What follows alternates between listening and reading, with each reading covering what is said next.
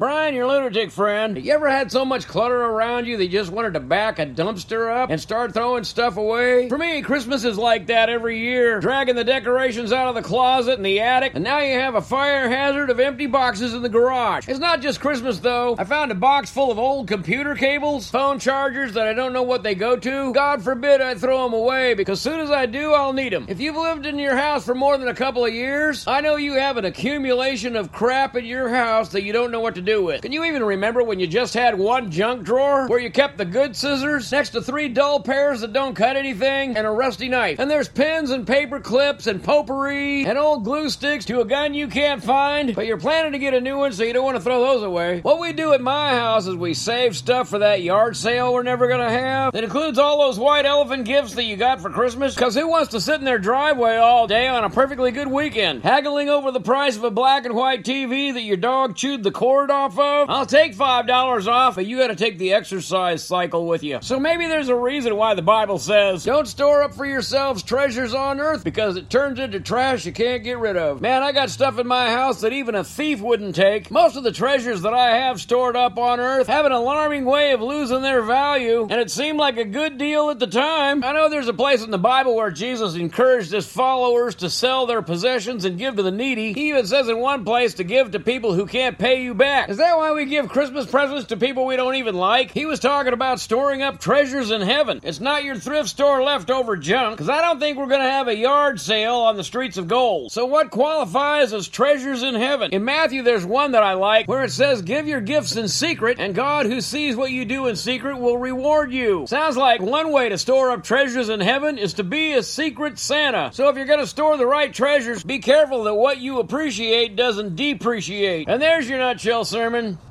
I think the real junk drawer is in your head, especially at Christmas. I notice the disorganization on the outside because of what's going on on the inside. With the increased number of distractions, I struggle to organize my own thoughts. Because at Christmas, there's an accumulation of past memories, not all of them are good, fragments of bigger things left undone and out of place. We have all this increased activity at Christmas, and right when we were supposed to be singing Silent Night. And I can't even believe that you found time to listen to me here on Nutshell Sermons and keep the main thing the main thing this Christmas.